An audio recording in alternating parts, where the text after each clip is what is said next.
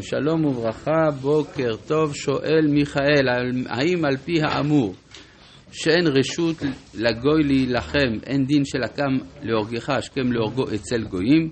תודה. לא, זה ברור שזה מותר, לפי מי, גם לפי מי שאומר שאסורה מלחמה, הכוונה מלחמה התקפית, אבל לא מלחמת הגנה, שלכל הדעות הדבר הזה מותר. אה, ובכן, אנחנו ממשיכים בפרק כ' של ספר שמות, ואנחנו בפסוק י"ג, עברנו על קצת על ענייני לא תרצח, זה כמובן איזה הלכות מרובות, ולא תנאף, הגענו עכשיו. יש לשים לב לזה שיש איזה מין הקבלה בין חמש הדיברות שמימין לחמש הדיברות שמשמאל. כנגד לא תרצח עומד אנוכי השם אלוהיך. למה? כי הרי התורה אומרת בפרשת נוח, שופך דם האדם באדם דמו יישפך, כי בצלם אלוהים עשה את האדם. אז לא תרצח זה בגלל אנוכי השם אלוהיך. אז אם ככה, לא תנאף, כנגד לא יהיה לך אלוהים אחרים. כן? כלומר, אה, אומר הרמב"ם בהלכות איסורי ביאה, שאין מחשבת האריות נכנסת, אלא בלב הפנוי מן החוכמה. מהי החוכמה? החוכמה היא לדעת שאין אלוהים אחרים. זאת אומרת, גם מה שנקרא תורת התארים השליליים אצל חכמי ימי הביניים, שזה גם כן בא לשלול כל הגדרה. אז אם מי שבא לשלול אלוהים אחרים או כל הגדרה אחרת באלוהות, אז הוא בעל שכל, ממילא גם הוא יקיים לא תנאף.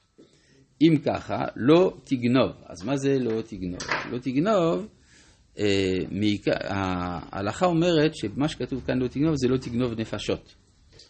כן, אבל האמת היא שלא תגנוב זה גם לא תגנוב בכלל. אז למה חילקו? אלא כיוון שכתוב בתורה פעם אחת לא תגנוב, פעם אחרת כתוב לא תגנובו, אז חז"ל אמרו אחד לנפשות, אחד לממון.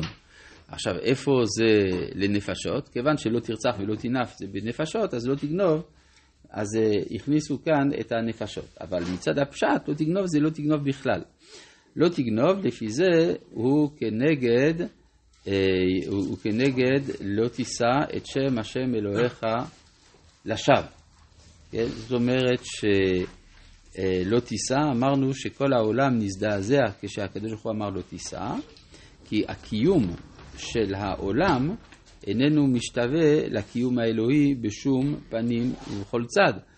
אז יוצא לפי זה שהנשבע לשקר, או נושא שם שמיים לשווא, אז הוא גונב במובן הזה שהוא נותן, שהוא לוקח, קיום, אה, אה, מעניק קיום למי שווה לאלוהות למי שאין לו הקיום הזה.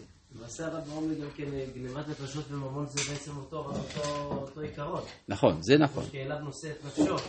נכון, כלומר, כל הנוטל פרוטה מחברו, כאילו נוטל את נפשו. כן, כתוב. אה, אז יוצא, מה? כן. אני לא שומע. מה זה לגנוב נפש? לגנוב נפש זה לחטוף מישהו. תמורת כסף? אתה לא, לחטוף זה לא תמורת כסף. לחטוף, לחטוף מישהו זה לא להרוג אותו. אה? בשביל מה חושבים? כדי אה, לשעבד או כדי למכור, או לא משנה, כן? אבל, לא, אמ-, אבל אמרת שהוא גונב תמורת כסף, אז זה לא נכון, בסדר? אלא כדי להשיג תמורת ממון, לכן דייקתי בדבריך. אה, לא תגנוב, לא תענה ברעך עד שקר. לא, מזה נולד, נולדה הטעות המצויה בהמון שלא לשקר זה כתוב בעשרת הדיברות. לא נכון. מה שכתוב זה עדות שקר היא זו שאסורה וזה בבית הדין. וזה כנגד זכור את יום השבת. למה? כי כל העניין של השבת זה עדות על בריאת שמיים וארץ, אז כנגד זה לא תענה ברעך עד שקר. ולא תחמוד בית רעך אז לא תחמוד, זה כבר הגענו לפסוק י"ד, לא תחמוד זה כנגד אה, אה, כבד את אביך ואת אמך. כי אם אדם חומד, אז זה סימן שהוא איננו מכיר את הגבולות. כן? הוא מעלה בדעתו שהוא יכול להשיג את מה ששייך לחברו. אומר רבי אברהם בן עזרא, איך אדם מקיים לא תחמוד? על ידי שהוא גוזר על עצמו, כלומר הוא, הוא, הוא קובע לעצמו שאין לו שום סיכוי להשיג מה ששייך לחברו, ולכן הוא גם לא יחמוד. אז כלומר, לא תחמוד זה הכרת הגבולות. מאיפה באה לאדם ידיעת הגבולות? מהסמכות ההורית.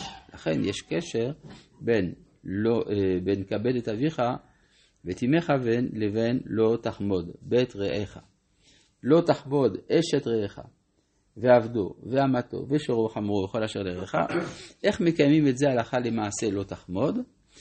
הכוונה שאדם משכנע את חברו לתת לו בהפצרה. כן, למשל אם אני את, את רכושו או את אשתו וכולי. למשל אם אני למשל רוצה לקנות חפץ ששייך לחברי. אם אני אומר לו, האם אתה מוכן למכור לי את החפץ הזה? אין בזה משום לא תחמוד. הוא יכול, ברגע שהוא אומר לי כן, זה מצוין, או שהוא אומר לי לא, גם זה מצוין. אבל אם אף על פי שהוא איננו חפץ בכך, אני מפציר בו, אני עובר על לא תחמוד.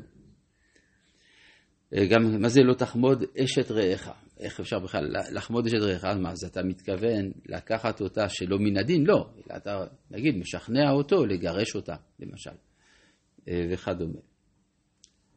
וכל העם... למה יש שתי מערכות של אה, פסוקים ושל טעמים? למה יש טעם עליון וטעם תחתון? כן. יש לזה כמה סיבות. אחת הסיבות של טעם עליון זה בגלל שקוראים בציבור בטעם עליון. אז כשאנחנו קוראים בציבור בטעם עליון, אז רוצים לכבד את הדבר. אבל יש משהו אחר. יש חלוקה לפי מצוות. כן, הרי יש פה כ-14 מצוות בעשרת הדיברות. יש חלוקה לפי דיברות.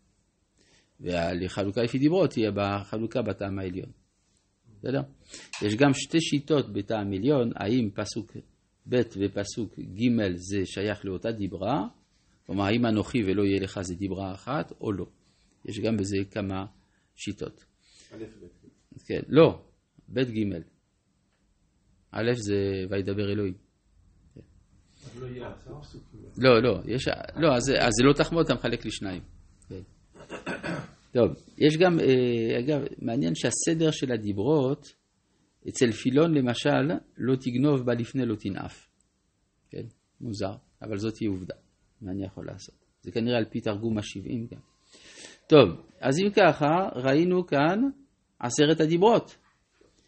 עכשיו, יש פה מחלוקת תנאים, האם אנוכי ולא יהיה לך נאמרו ישירות ושאר הדיברות על ידי משה, כפי שעולה מן הסגנון, שברגע שעוברים לדיברה השלישית, או לדיבר השלישי, אז כבר זה, הקדוש ברוך הוא מוזכר בגוף שלישי ולא בגוף שני, או לא בגוף ראשון, סליחה, ויש אה, דעת חכמים שכל עשרת הדיברות העם שמע ישירות. אנחנו לא נכריע בין התנאים כמובן. פסוק ט"ו: וכל העם רואים את הקולות ואת הלפידים ואת קול השופר ואת ההר עשן וירא העם וינו ויעמדו מרחוק. אז אני רוצה להבין את הפסוק הזה מכמה בחינות. קודם כל, יש פה הבדל בין הקולות לבין ההר. בעולם הזה, אדם בדרך כלל עומד על הר, וההר הוא יציב. הקולות מתהלכים להם, באים, יוצאים. אז יוצא שהדבר האובייקטיבי עבור האדם זה ההר, והקולות זה הסובייקטיבי או החולף. אבל כאן מה ראו? ראו את הקולות. הקולות הפכו להיות הדבר האובייקטיבי, וההר הפך לעשן. אז זאת אומרת שהעולם מתהפך. מה שעולם עליון שרחוק מן האדם הפך להיות מהותי, משמעותי, ואילו כאן זה הפך להיות, ואילו המציאות הארצית הפכה להיות סובייקטיבית, וזה המצב של המוות. לכן אפשר להבין מדוע העם אה, פחד. אה, אני מנצל גם את ההזדמנות הזאת כדי להזכיר שהשיעור של ימי חמישי בערב במורה נבוכים עבר לבית כנסת ישורון בשעה שמונה וחצי בימי חמישי, כבר התחיל שבוע שעבר, ממשיך ביום, בשבוע הזה. כן? אפשר להגיד שהם הגיעו לישיבה של המשיח, אם הכל יתפתח להם. הגיעו ליותר מהמשיח, הגיעו לעולם הבא. הגיעו כאילו לעולם הנשמות, במצב שבו העולם הרוחני הוא המציאות, ואילו העולם הגשמי הופך להיות חסר משמעות, זה המצב של המוות. לכן הם כל כך פחדו, אפשר להבין אותם.